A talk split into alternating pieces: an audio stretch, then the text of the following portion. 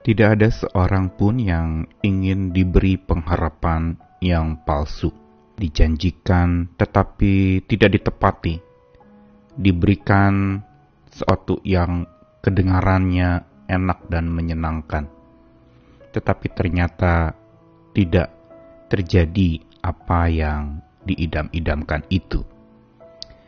Namun, dalam banyak hal, dan khususnya di dalam keadaan tanpa harapan, orang akan sangat mudah terjebak pada harapan palsu. Yang memang selalu kalau yang dinamakan palsu itu kelihatannya pasti menarik.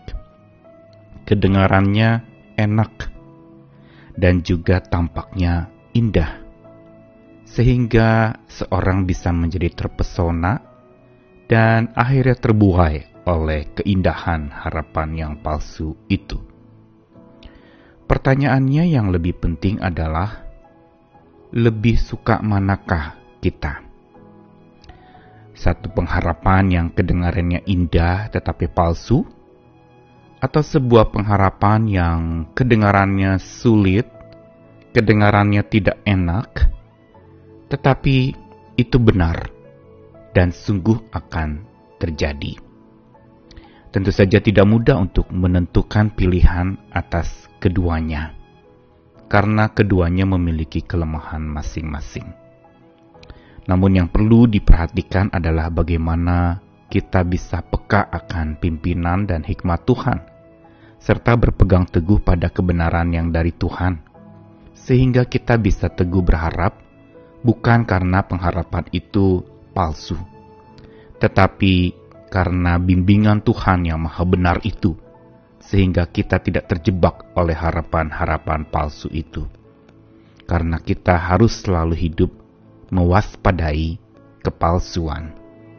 Saya Nikolas Kurniawan menemani di dalam Sabda Tuhan hari ini yang akan menyapa kita dari kitab Yeremia.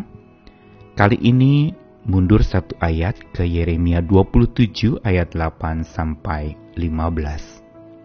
Tetapi bangsa dan kerajaan yang tidak mau takluk kepada Nebukadnezar Raja Babel dan yang tidak mau menyerahkan tengkuknya ke bawah kuk Raja Babel, maka bangsa itu akan kuhukum dengan pedang, kelaparan dan penyakit sampar.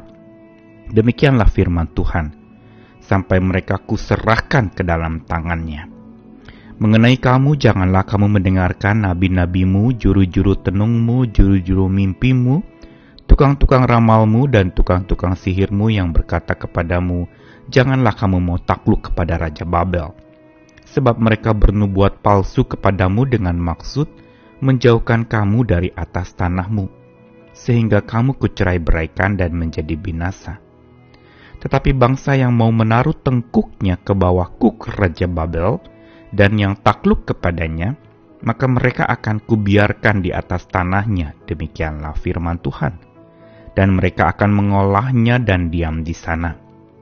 Kepada Zedekia Raja Yehuda aku telah berbicara dengan cara yang sama kataku, taruhlah tengkukmu ke bawah kuk Raja negeri Babel.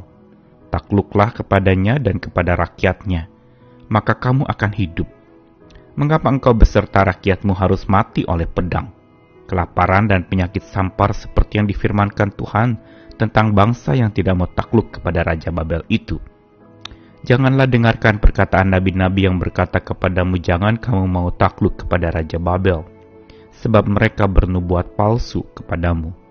Sebab aku tidak mengutus mereka, demikianlah firman Tuhan, tapi mereka bernubuat palsu demi namaku, sehingga kamu kucerai beraikan dan menjadi binasa, bersama-sama dengan nabi-nabi yang bernubuat kepadamu itu. Bacaan dari Yeremia pasal 27 sebuah peringatan kepada orang-orang Israel yang ada di pembuangan.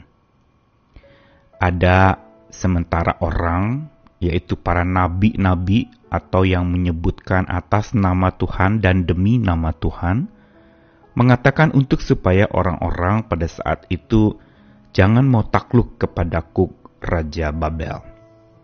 Padahal sesungguhnya Tuhan menghendaki untuk mereka takluk kepada Kuk Raja Babel.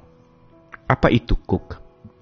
Sesungguhnya Kuk itu bukan sebuah penindasan tetapi biasanya digunakan sebagai alat bajak untuk dua binatang, entah itu lembu atau sapi untuk dia bisa berjalan membajak tanah dan perlu ada kayu yang menopang dua binatang yang untuknya mereka bisa bersama-sama melangkah untuk membajak dan kuk itu justru membuat menjadi ringan.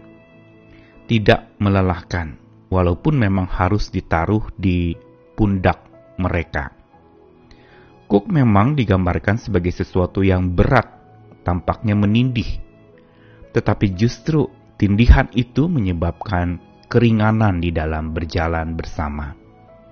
Dan begitu pula yang dimaksudkan dengan kuk dari Raja Babel itu, sesungguhnya adalah yang Tuhan ingin taruhkan kepada bangsa Israel untuk takluk kepada kuk itu, agar mereka bisa bertahan hidup, justru agar mereka bisa menjalani kehidupan mereka di tengah-tengah tempat pembuangan untuk mereka tetap bisa menjalankan kehidupan mereka dan tetap juga dapat berkiprah walaupun di tengah-tengah tanah pembuangan, bukan di tanah asal mereka. Dan ini yang sebenarnya Tuhan sudah rancangkan dan rencanakan, tetapi ada sekelompok orang dan para nabi atau orang-orang yang bernubuat palsu menyampaikan bahwa jangan mau takluk kepada kuk itu. Dan berita ini memang kedengarannya benar, kedengarannya enak, tampaknya indah dan nyaman, tetapi sesungguhnya ini adalah sesuatu yang salah dan membius. Dalam arti adalah bahwa yang dikatakan ini adalah sesuatu yang memang indah tetapi palsu. Memang kelihatannya enak tetapi justru ini melawan Tuhan dan kedaulatan Allah yang berkuasa atas hidup manusia. Karena itu, apa yang disampaikan oleh Nabi Yeremia, firman Tuhan yang disampaikan itu sungguh merupakan sebuah pengingatan dan peringatan kepada orang-orang pada waktu itu untuk mewaspadai kepalsuan yang sedang beredar. Untuk peka akan pimpinan Tuhan, mengetahui kebenaran yang sesungguhnya sehingga tidak mudah diperdaya oleh kepalsuan, memahami akan tuntunan kebijaksanaan yang daripada Tuhan supaya mereka dapat memahami dan mengetahui apa sebenarnya yang menjadi rencana Tuhan bagi mereka. Bukan berjalan seturut dan mengikuti maunya mereka sendiri, yang tentu saja mengidam-idamkan keindahan, kenyamanan, sesuatu yang enak, dan membuai mereka. Tetapi justru ini bukan sesuatu yang Tuhan kehendaki. Seolah Tuhan ingin mengatakan kepada orang-orang pada waktu itu lewat kitab Yeremia untuk jangan kamu mau betah di zona nyamanmu, tetapi cobalah keluar dari sana karena aku punya rencana yang lain untukmu. Memang di tempat pembuangan tidak enak, memang di tempat yang sulit itu tidak nyaman, tetapi itu adalah sebuah kebenaran karena aku bersama dengan engkau dan tidak pernah sekali-kali meninggalkan engkau. Karena itu tetaplah tunduk kepada berita yang benar dan jangan mau diperdaya oleh berita-berita yang palsu. Waspadai segala kepalsuan yang bisa datang dari berbagai macam sudut terhadap kehidupan setiap kita. Di masa-masa yang sulit, tentu saja orang sangat mengidam-idamkan jalan keluar.